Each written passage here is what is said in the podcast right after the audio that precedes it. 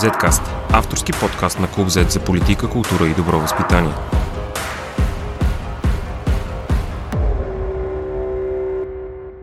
Уважаеми слушатели, днес сме с вас в нашия подкаст. Естествено по темата на деня на седмицата Украина. Аз съм Иван Димов и днес ще разговаряме с един наш сънародник, който живее в Украина и скоро няма изгледи да бъде евакуиран от там, тъй като не е обикновен гражданин на нашия генерален консул в Одеса, господин Светослав Иванов. Здравейте! Здравейте! Здравейте, господин Димов! Много ми е приятно. Каква е ситуацията в Украина? Много притеснителни новини идват от там. В момента информацията, която имаме е доста разнопосочна. Тук при нас в Одеса и Одеска област е сравнително спокойна. Днес е много тихо, няма хора по улиците.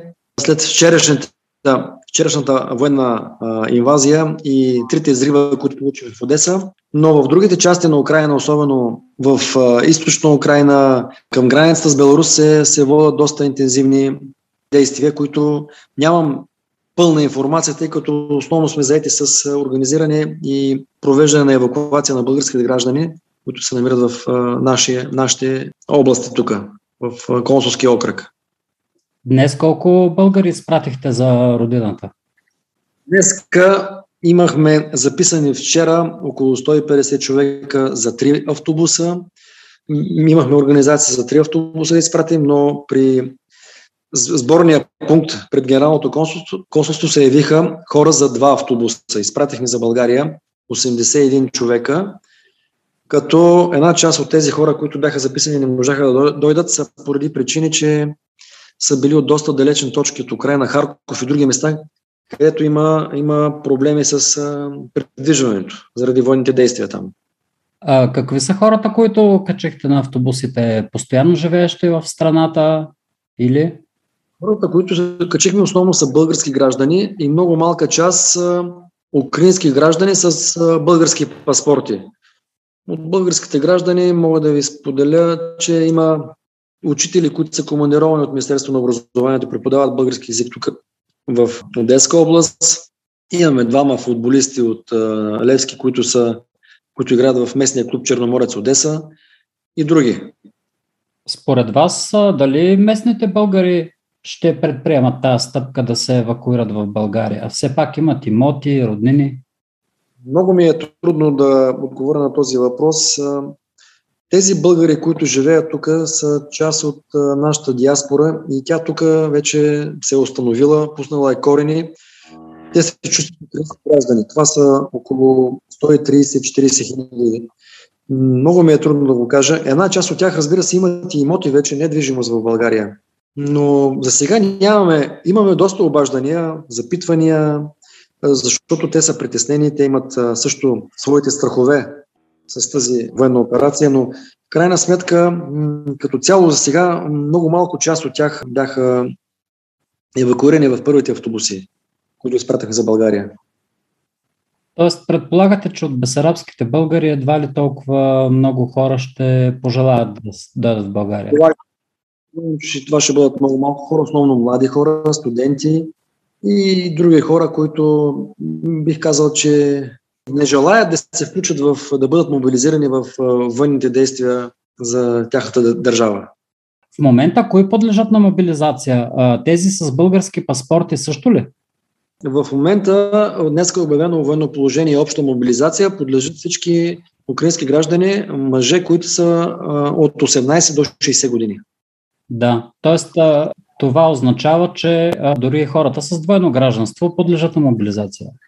Това означава, че подлежат на, подлежат на мобилизация и още повече имаме такива обаждани желаящи за евакуация, но ние ги предупреждаваме, че при проверка на, на границата, украинските власти в тяхната компютърна система, може би ще излезе информация, че че имат, освен български паспорт, те са украински граждани, а сигурно ще излезе и затова имат своите страхове и отказват да бъдат включени в списъците за евакуация.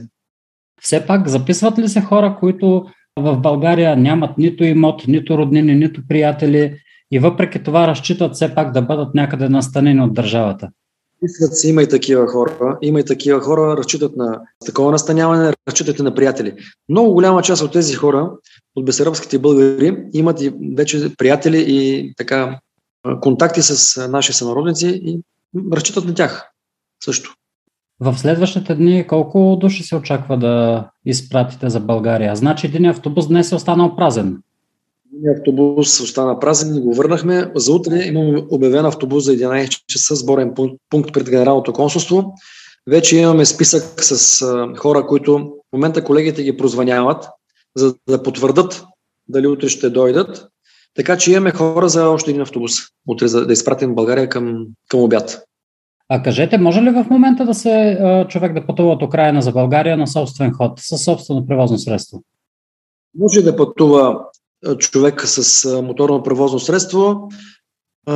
Примерно тук имаше един екип на Българска национална телевизия и него го изпратихме с тази група автобуси.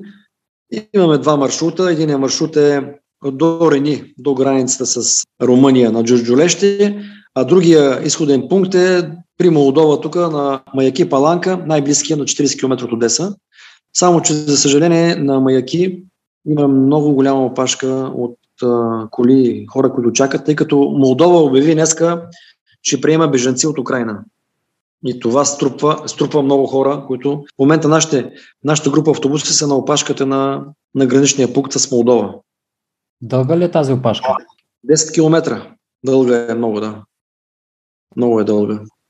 Да се надяваме да преминат скоро. Имаме ескорт, имаме суверенен ескорт от, от областния губернатор. Надявам се да помогне да преминат по-бързо, да. Казахте, че в Одеса е спокойно. А, така ли е навсякъде, където живеят българи? Дали имате наблюдения? За сега нашия, нашия район тук в Одеса и особено в Бесарабската част живеят най-много български българи с а, украински граждани с български происход. Този район се отличава, отличава че те са малко, те са малко така отнасят към селските, към селските райони. Това са изключително трудолюбиви хора, работливи и мога да кажа, че така, тези хора ценят, ценят това, което произвеждат и това, което са създали с двете си ръце. За другите части на Украина нямам, нямам представа, не съм имал възможност. Имаме също български, безарабски българи и хора с наш происход от другите части на Украина, но те са значително по-малко. Все пак във времето на социализма и по времето на Съветския съюз те са провеждали политика на асимилация и много хора от тях са разселени по цялата част на Украина, поради което постоянно, постепенно с времето те са, те са били притопявани. Какво може да направи българската държава за тези хора сега, освен да им предложи убежище? Българската държава, значи, освен убежище, тя предлага също така по различни програми, чрез Министерство на образованието предлага и обучение. Имаме доста неделни училища. Мисля, че в цяла Украина са около 72 неделните училища, където се преподава български язик. Защото запазването на езика, културата и народните традиции е нещо много важно, за да не загубят тези хора своята национална идентичност. А сега с оглед на кризата имам предвид а, за какво ще ви търсят, освен а, да кажем тези, които искат да дойдат в а, България. Освен, освен а, с оглед на кризата, значи хората се обръщат към нас а, по отношение да искат да, получ, искат да получат много голяма информация за образованието. Младите хора и техните родители се интересуват за това какви са възможности за образование. Най-интересните специалности и най-така търсени са, примерно, медицина. По други въпроси, които се обръщат към нас, това са възможности за работа. За работа в по-малка степен за инвестиции. В по-малка степен за инвестиции, но за работа доста хора се обаждат и каквото можем им съдействаме. Вие бяхте, преди да станете генерален консул в Одеса, работехте в ситуационния център на Министерството на външните работи, точно в най-тежките месеци на пандемията от COVID и вашия екип успя да спаси и върне в родината хиляди българи от, от целия свят с най-различни транспортни средства от различни континенти и държави.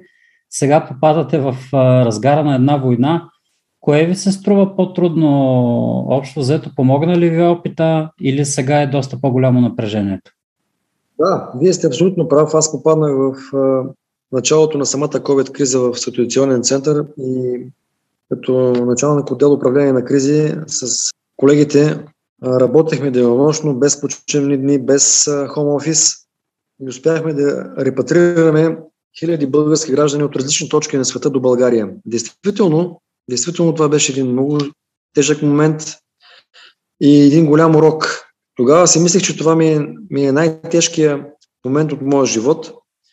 Сега, попадайки в тази ситуация тук на военните действия и в зоната на конфликта, мога да кажа, че вчерашния ден ми беше още по-тежък ден в живота от предишния, но опита, който натрупах тези няколко месеца в ситуационен център, безспорно ми е, ми, ми е полезен и той ме направи по-сигурен, по, а, по-уверен и може би за, так, за това ние успяхме да така бързо да се организираме тук и след а, началото на военния конфликт, още на втория ден да изпратиме два автобуса за България, а утре живот и здраве.